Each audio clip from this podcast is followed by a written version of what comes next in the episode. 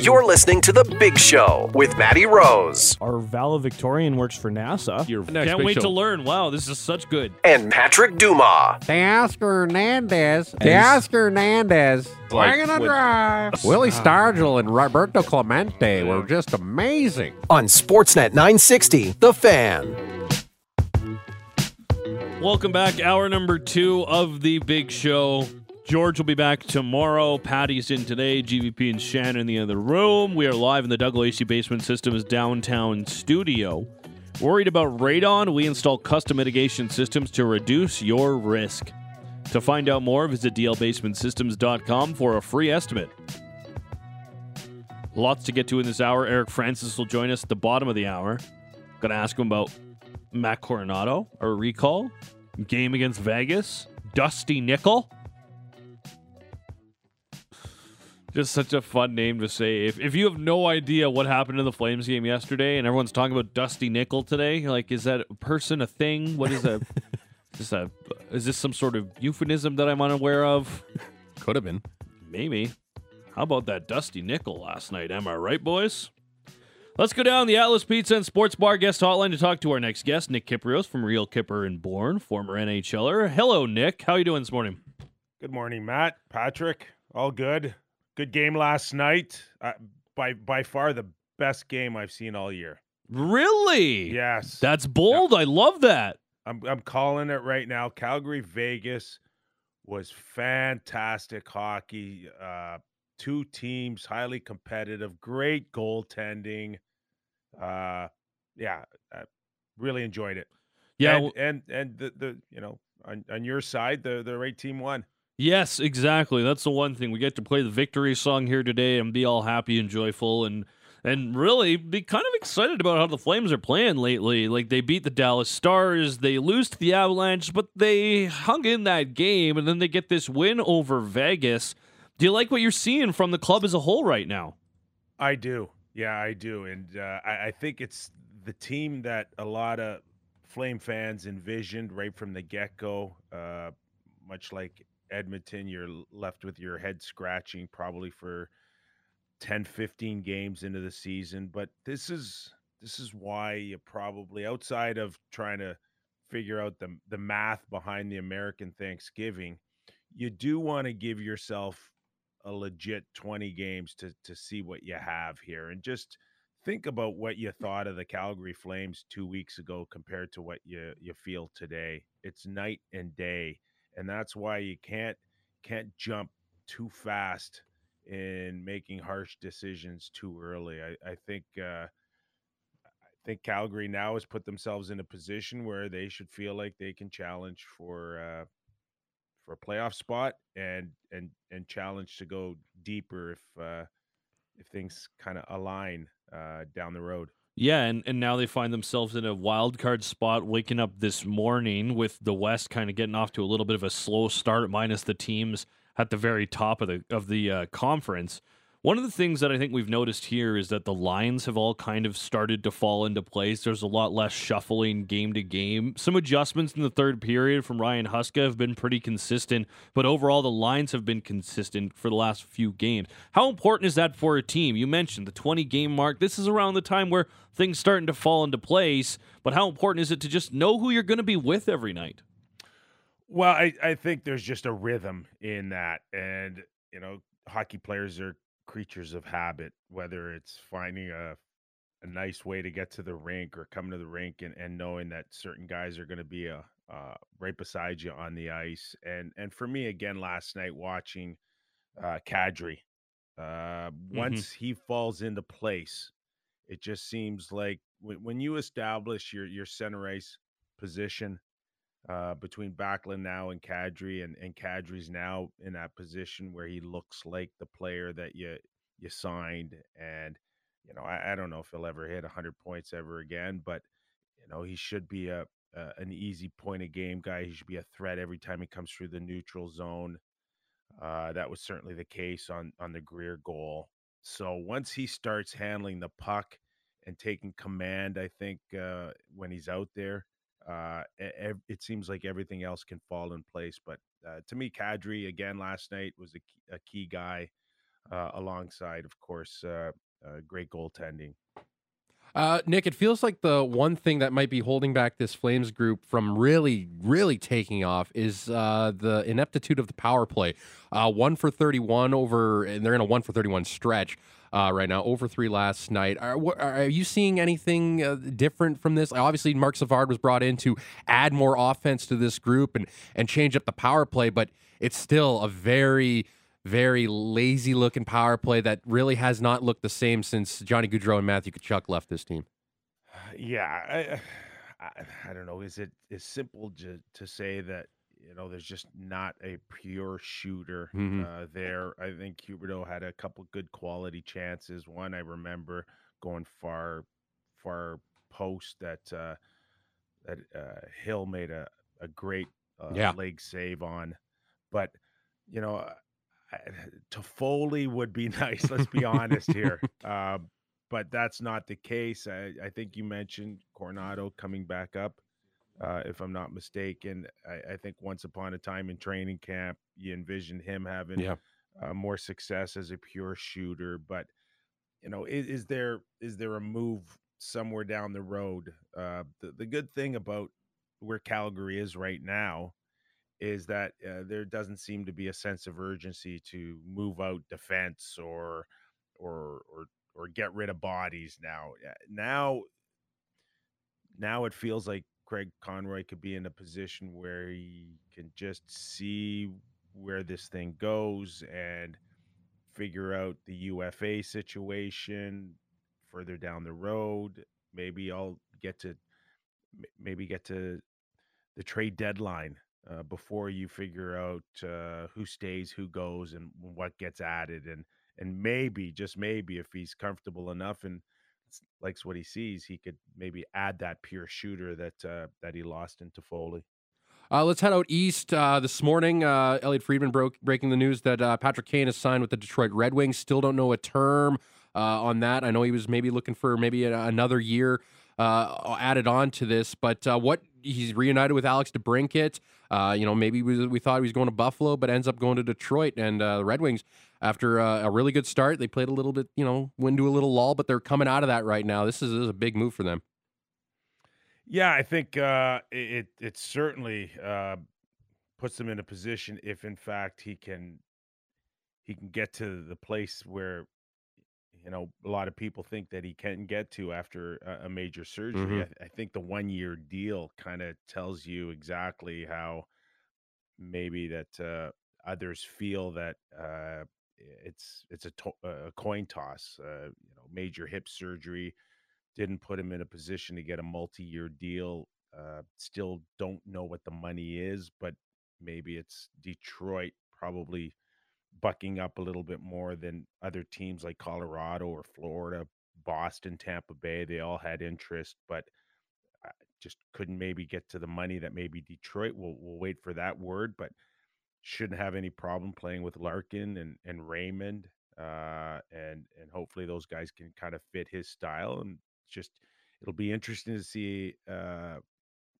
what level he can hit. Uh, I didn't like him in New York Mm. last year for no other reason that he still had those issues that weren't addressed. So it sounds like uh, everything that I hear that uh, he's he's good, he's healthy, but proof will be in the pudding when we see him out on the ice uh, with the Detroit Red Wings. But I, I'm cheering for him. I can tell you that. Oh, yeah, Our me league's- too. Our, our league's way better with this Mhm. guy um, at his uh, at his game uh, at- his at, at the height of his game. So I, I'm really looking forward to this. Uh, uh, very intriguing signing. Did you see any of the Brad Treliving effect around Toronto in the sense that, oh, the Leafs might be interested, and you know, being from Calgary, we learned that eh, the Flames were interested in everybody, and it was mostly just because Treliving checks in on everything. yeah, I think we got that sense of that. Yeah. As, as far as the Leafs are concerned, we know where where they need help right away, and uh, uh, a lot of people here uh, were in agreement that you know even if Kane's able to hit uh, high levels here, uh, that that's not their priority. Their priority is the blue line. Uh, you know, people would rather see Tanev or Zadorov here than they would see Pat Kane even if he was healthy. The scenario is that the Leafs have trouble keeping the puck out of the net.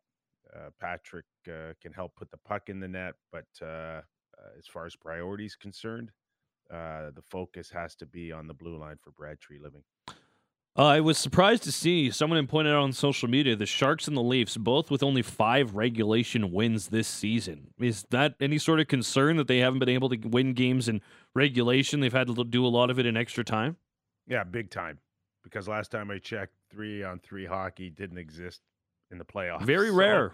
very, Very rare. yes, very rare. With the with the, with the way they stopped calling penalties, we could say never.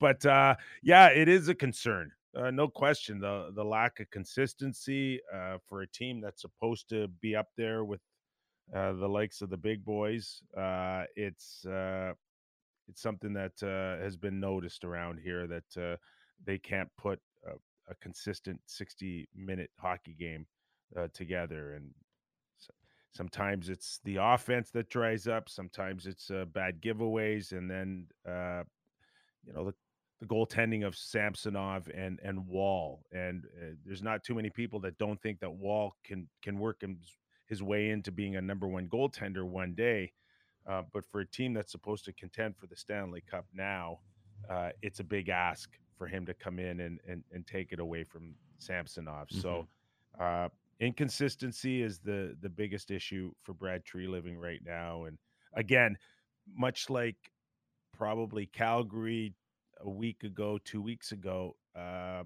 Brad's going to have to kind of wait it out and see uh, to get a better assessment, I think, of what he truly has or doesn't have moving forward. But he's going to need a little bit more than 20 games, I think. If he likes what he sees, the the the connections between Calgary and Toronto are almost too obvious. Do you do you see that po- them possibly being trade partners if the Leafs do decide, hey, let's give up some assets and add some defensemen here?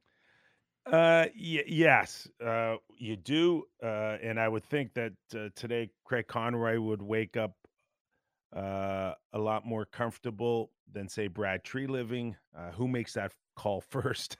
Who- who's who's who's trading on strength and who's trading on weakness right now? Because Yeah. I would think that Calgary has the upper hand uh, at least this morning. But you know what does that mean? Is is uh, Calgary and Craig Conroy in a position to take a, a, a flyer on Nick Robertson? Uh, would they like uh, a prospect in Fraser Minten, uh, who showed well in training camp, but probably was propped up a little bit higher than than most teams would have uh, uh, with other prospects. Uh, remains to be seen what it would take to to to pull a defenseman uh, like a Tanev or a Zadorov. Uh, could it be as simply as a uh, third round pick uh, enough for Craig Conroy at this point? I'd say absolutely not. Uh, not the way Calgary's going right now. So, like I said, at least Craig Conroy's feeling better about taking calls than he did two weeks ago. Uh, last night, Mon- uh, Rogers Monday Night Hockey, the Tkachuks uh, had a little uh, get together. Uh, what if I told you that last year's uh, most penalty filled game was between the Panthers and Senators at 166 penalty minutes? Last night they had 167. Uh, thoughts, experiences with uh, with something like that last night? You, Nick? I- go go Google Flyers versus Capitals in like 1991 and I don't know double or triple that. That was like a a walk in No, the walk in the park. park. Paul Maurice said that uh, at post game. He's like, yeah, it's nothing Yes. like the we Didn't had back get in the too day." squirrely. oh yeah, just like one squirrel. I'm Yeah. not sure there were two squirrels. I know Geraldine that Tkachuk was last not night. a fan last night. Listen, uh, I I think it's just a, a a great reminder of the Florida Panthers. No fluke Mhm. last year when they decided to play and play hard and play for each other, and then uh, the Sam Bennett's took their game to another level. Tkachuk, of course, dragging everybody into it. Uh, I'm really impressed with Paul Maurice and and the job that he's done since what going on that that uh, tear uh, in in March, hmm and I I think it's a, another reminder. Uh, besides, you know the the squirreliness of last night's game was a, a shellacking, Yep. a five nothing shellacking, and here they are 24 hours later they're coming into toronto and toronto's wants to play this what skill game uh, and and florida's going to come in and, and challenge them they if if you're if you're the leafs right now you're hoping that uh, uh they're they're tired Yeah. and and they don't have the, the jam to do it all over I don't want to do this tonight.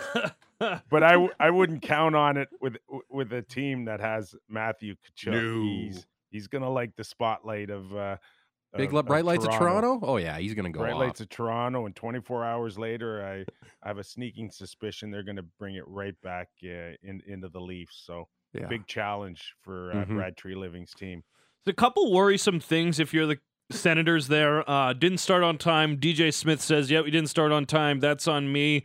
The Panthers were just harassing Korpisalo throughout that entire game, and there really wasn't a whole lot of pushback until Tkachuk essentially ran over Bobrovsky and started that fracas in the third Yeah. period. What are you seeing from the Senators here? How worried should this fan base be? This is a year they were supposed to take a big step forward and challenge for the postseason. Yeah, and last year, uh, according to Pierre Dorion, and the year before, according to Pierre Dorion, I see a team that's just not ready. I see a team with a ton of raw talent, um, but as far as uh, the maturity level of of of showing up on time uh, yesterday, just was not there. And you know, outside of Claude Giroux, uh, not a heck of a lot of experience in that lineup. Uh, Tarasenko's there, but we've never seen him as a guy that can grab three or four of the young guys and say, "Hey, listen to me, trust me, follow me." Not that type of veteran.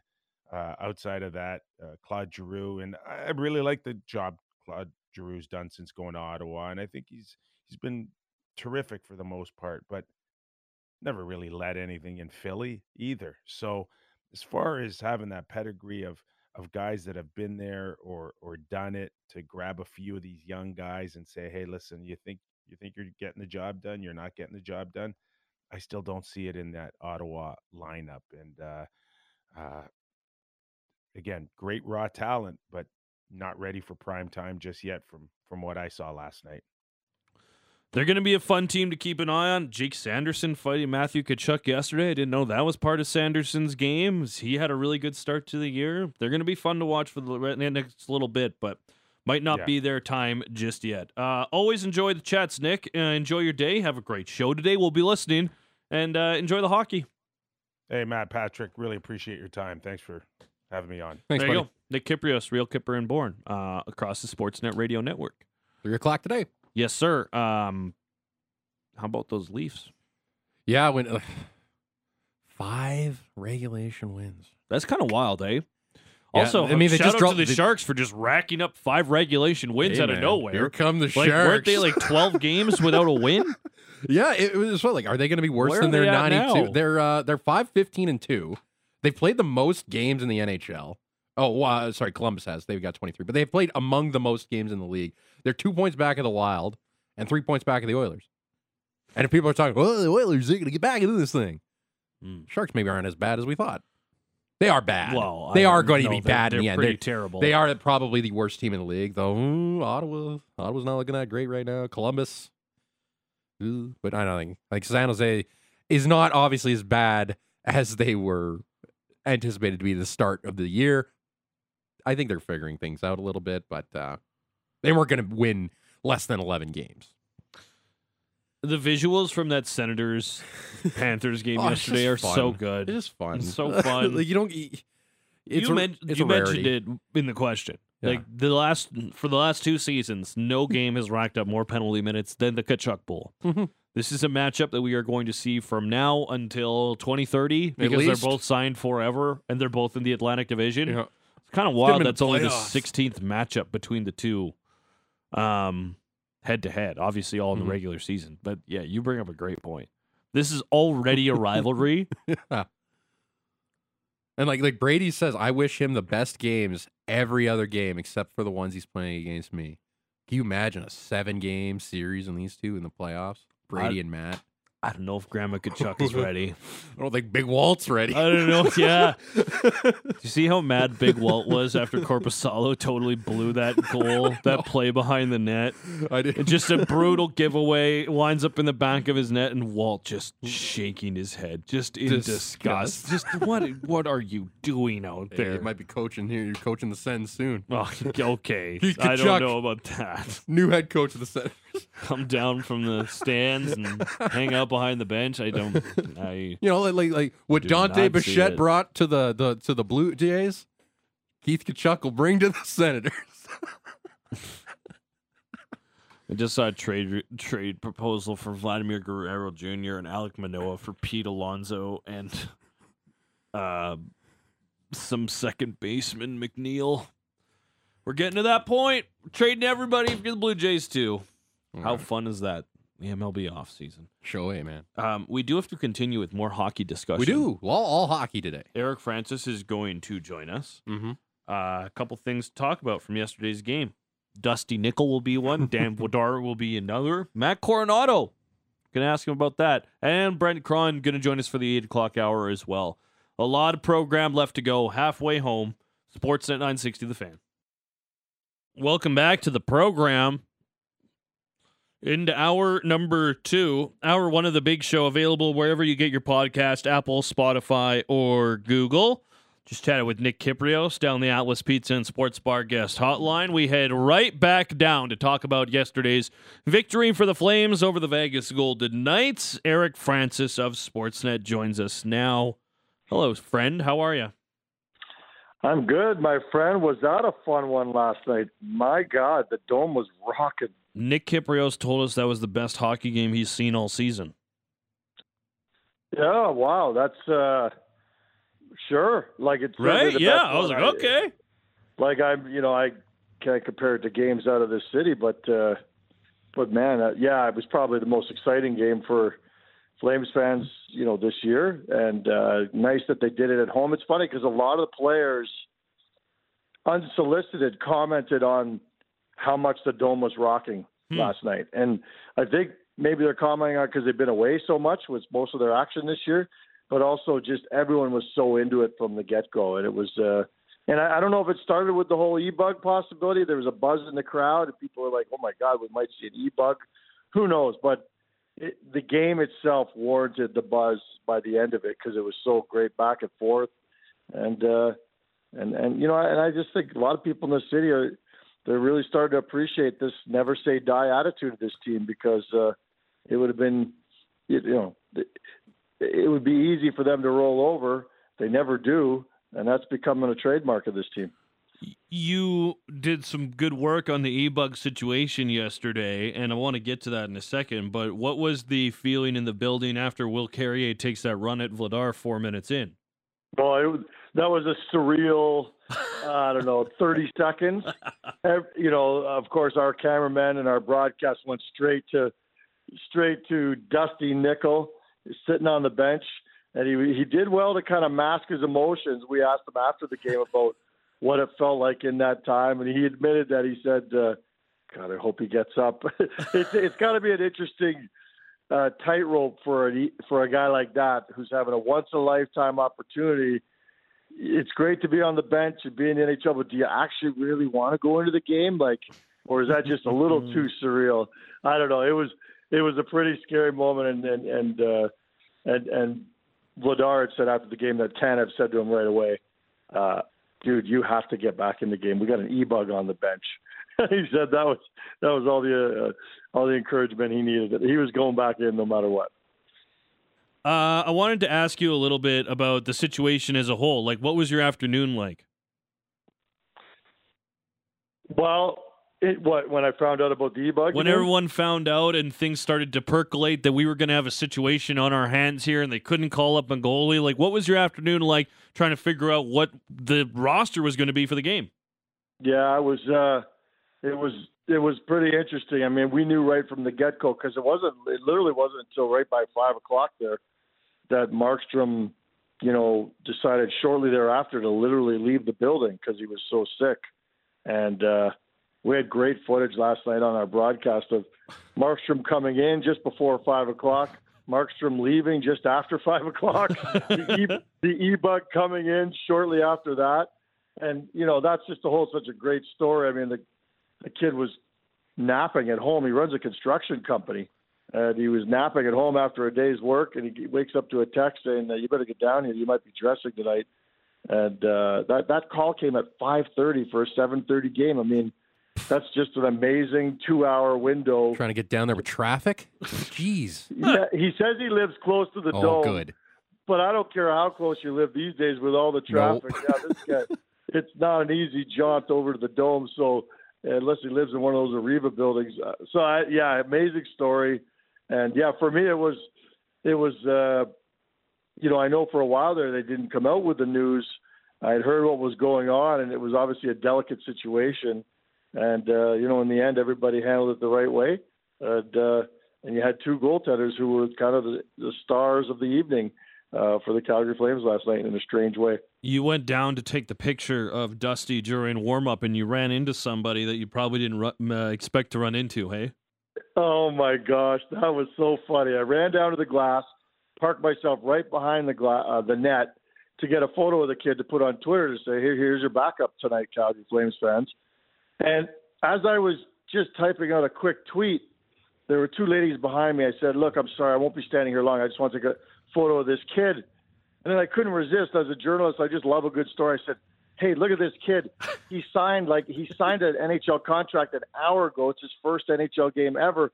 And the lady says, "Yeah, I know." I said, "How did you know?" And she says, "Because my son is the other Flames goalie."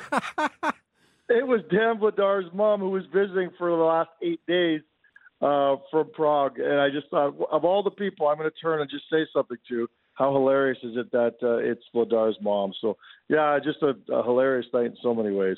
Uh, I know it's not a, a big issue. I think we they've only had to use the e-bug like six times in the, the history of it, if, if it's uh, as long as it's been around. But is there a chance that the NHL is is thinking about tweaking this? That I know it's probably a competitive balance thing that the Flames would have the advantage over uh, Vegas for that example. If they needed a backup goalie, that they could just go down to the Wranglers and call Dustin Wolf up and he would be there. Is there going to be a change, you think, for this e bug, or is it just like it's just one of those quirks in hockey that we're just going to have to get used to?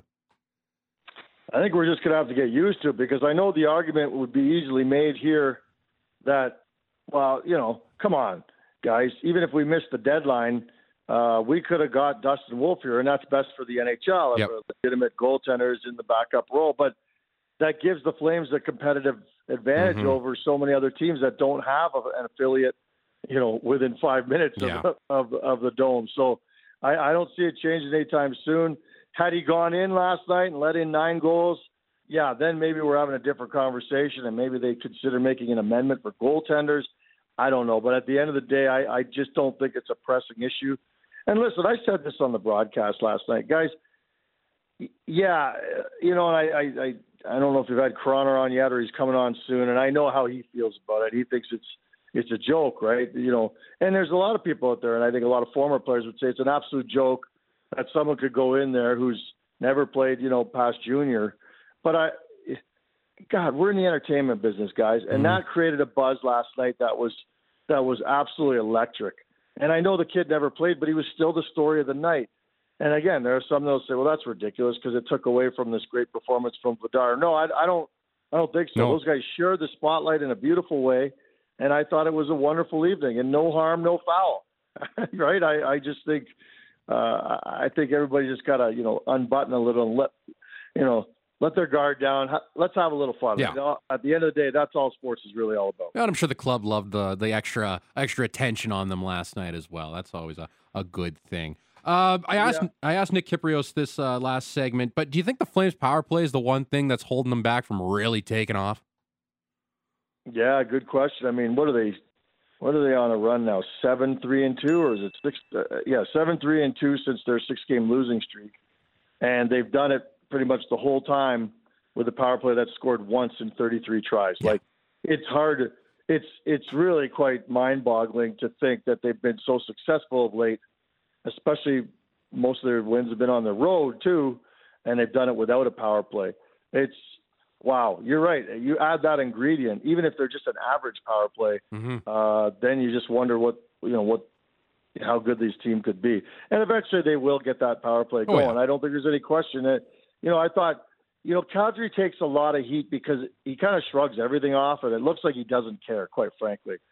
But this guy cares a lot. And he's the one he's kind of the calming influence who says, Guys, power plays come and go all through the season for every team in the league and we're just in a rut right now and we'll get out of this. And it's absolutely true. Uh, and uh, he said the same thing when they were losing six games in a row. So uh, I, I, I don't have an answer. Nobody has an answer. Everyone can sit here and tell you why they're not producing offensively on the power play, but uh, and, and obviously they're not shooting enough.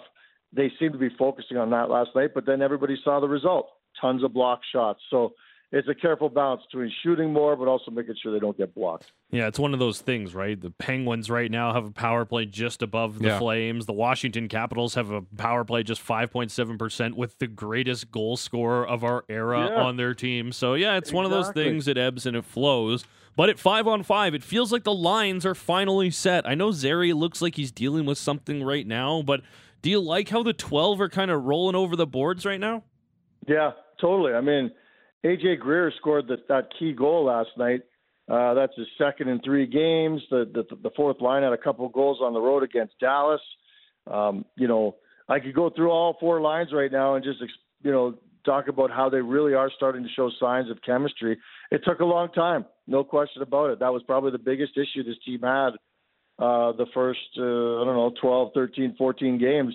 But now you know, it almost seems like it was a domino effect. Find a place for Jonathan Huberdeau and let it, all the chips fall after that.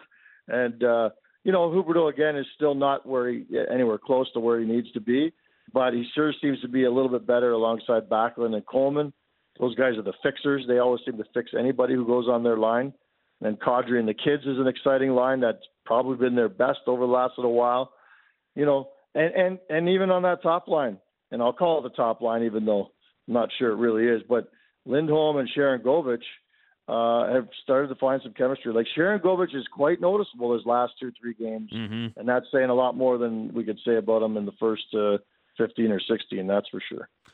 I wonder as a result, because one of the things that I think a lot of people uh, would point out is that you've got a pretty pure goal scorer down on the AHL that might be able to help out the power play, but I don't know where he fits as far as the 12 forwards that you're throwing out on the ice right now. I could maybe be convinced of a Adam Ruzicka to sit down after last game, or maybe Zary gets a little bit of a break, but you can't send anybody down on waivers. Pospisil's going to get claimed. Um, you, you can't send Ruzicka down; he would get claimed. So I just don't see the path for Coronato to get back up to the big club unless an injury happens. Do would you agree with that?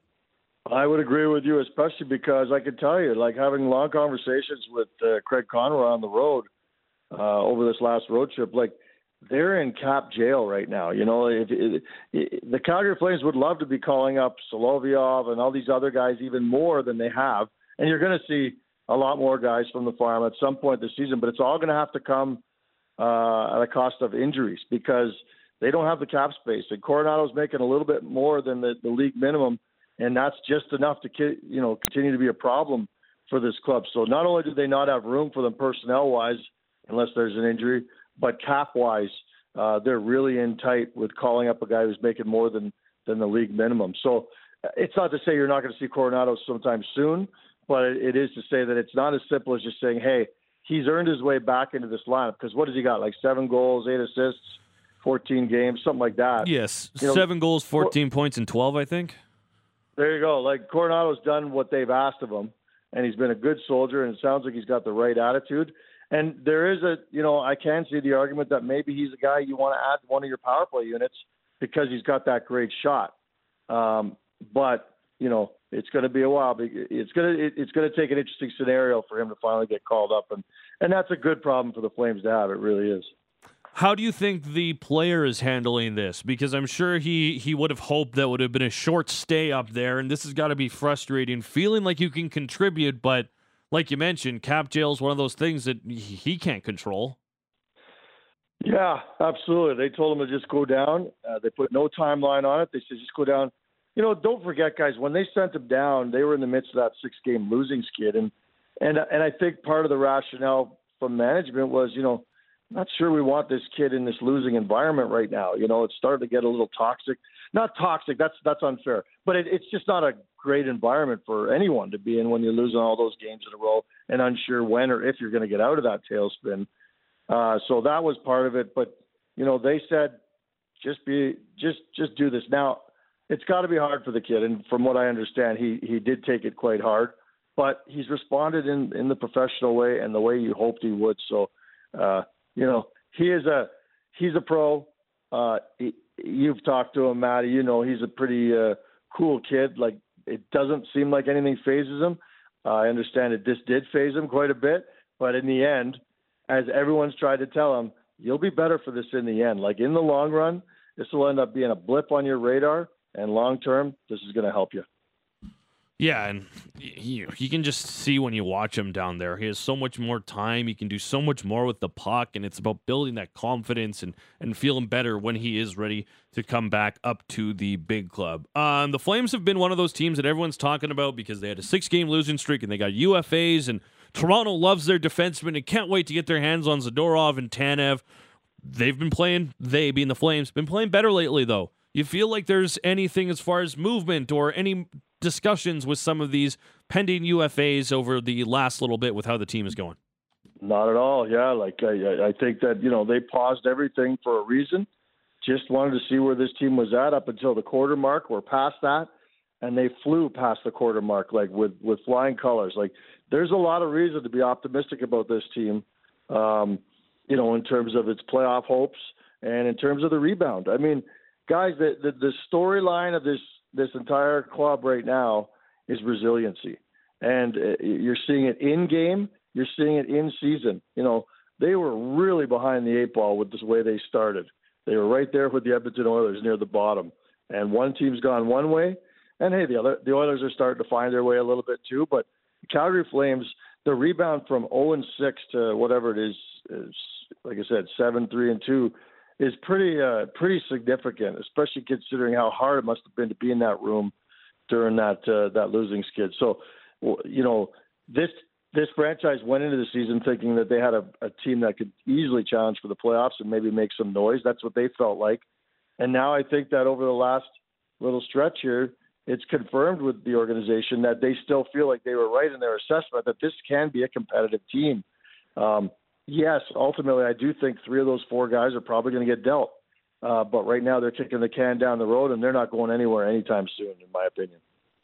That being said, what have you made of Zadorov lately? I feel like we have to ask every time we kind of get in this conversation. You know what I've always said about Zadorov is he can be an adventure. Mm. Uh, there, there are times when I think I've heard people say he's our best defenseman this year, hmm. and I think that's a little bit of uh, hyperbolic. But uh, but I, I do see signs where the guy is incredibly effective. And even if he's not, you know, making noise offensively, he's such a big hitter and such a feared defender that that's an important ingredient on this blue line. Uh, but there are also times when he can be, like I said, an adventure defensively. And I think we saw a couple of those moments last night.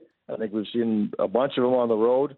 Uh, he's not been as great as he was early on when he had the uh, the guts to, to ask for a trade. So uh, I, I still think he's valued, uh, and I still think he's contributing. He just hasn't been as good of late. Is that why you're asking? Are you alluding to the fact that lately he's been more of a little bit more of a of a leaky a leaky spot? No, I just think that when you get a public trade request, we have to ask about your play more often than not. I just think it's one of those things. It puts a spotlight on you, and just feel like it's appropriate to ask.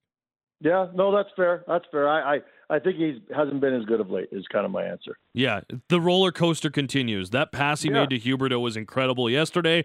The giveaway at the red line that sent Eichel on a breakaway was also terrible. It's the Zadorov experience. It never disappoints. Uh, I wanted to ask yeah. you about Ryan Huska and just what we've seen in the third period from him because now that the lines are kind of set, the adjustments he's been making in the third period has typically been shortening the bench and letting the guys run who are going in the third period. Uh, what have you made of how he's kind of changed how his adjustments changed throughout games as this season's gone on? Well, I, I think he's been great. You know, especially as a rookie in the NHL, this guy I think has really persevered through a real tough start, and uh, hey, shortening the bench in the third period is nothing new. Coaches have been doing it forever. They should do it. Every coach should do it. Um, but you know, this is also a team that believes very strongly in their mantra that every man is an important part of this team. Um, you know, and they're going to win games uh, by committee. They're not winning them by on the back of any star. That's for sure. I, I think that you know the stat kind of says everything you need to know about how the coach has adjusted and how the team has persevered. You know, last year they had two third period comebacks all season long for a win. The first one came in game 76.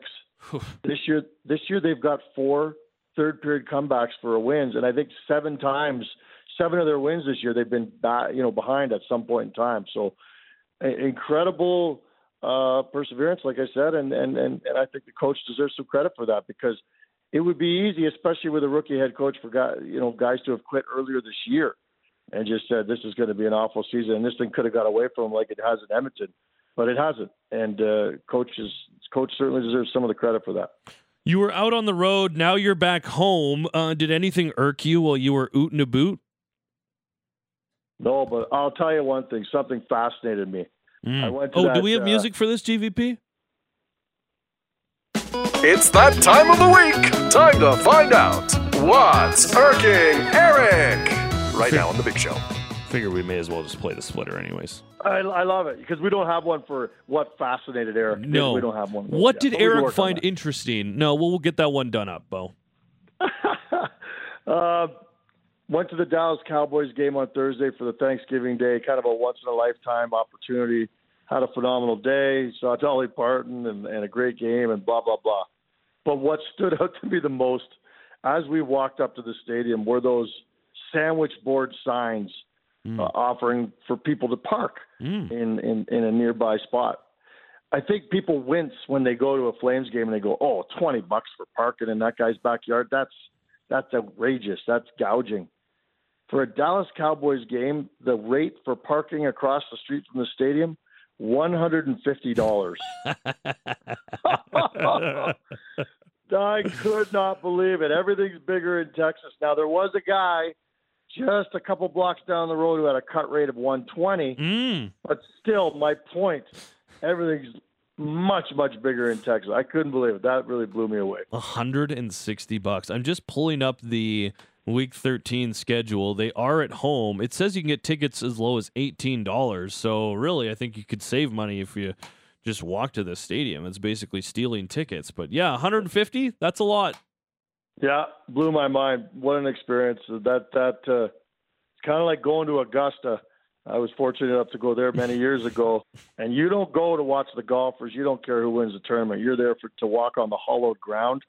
Same same as that stadium. I just went to see the stadium. I could care less about the game. It was about the stadium and Dolly and parking. That's what it was for me. How many of your fantasy players did you have in the game? You know what? It's so funny. You know, I'm not all that interested in our little pool. I don't know.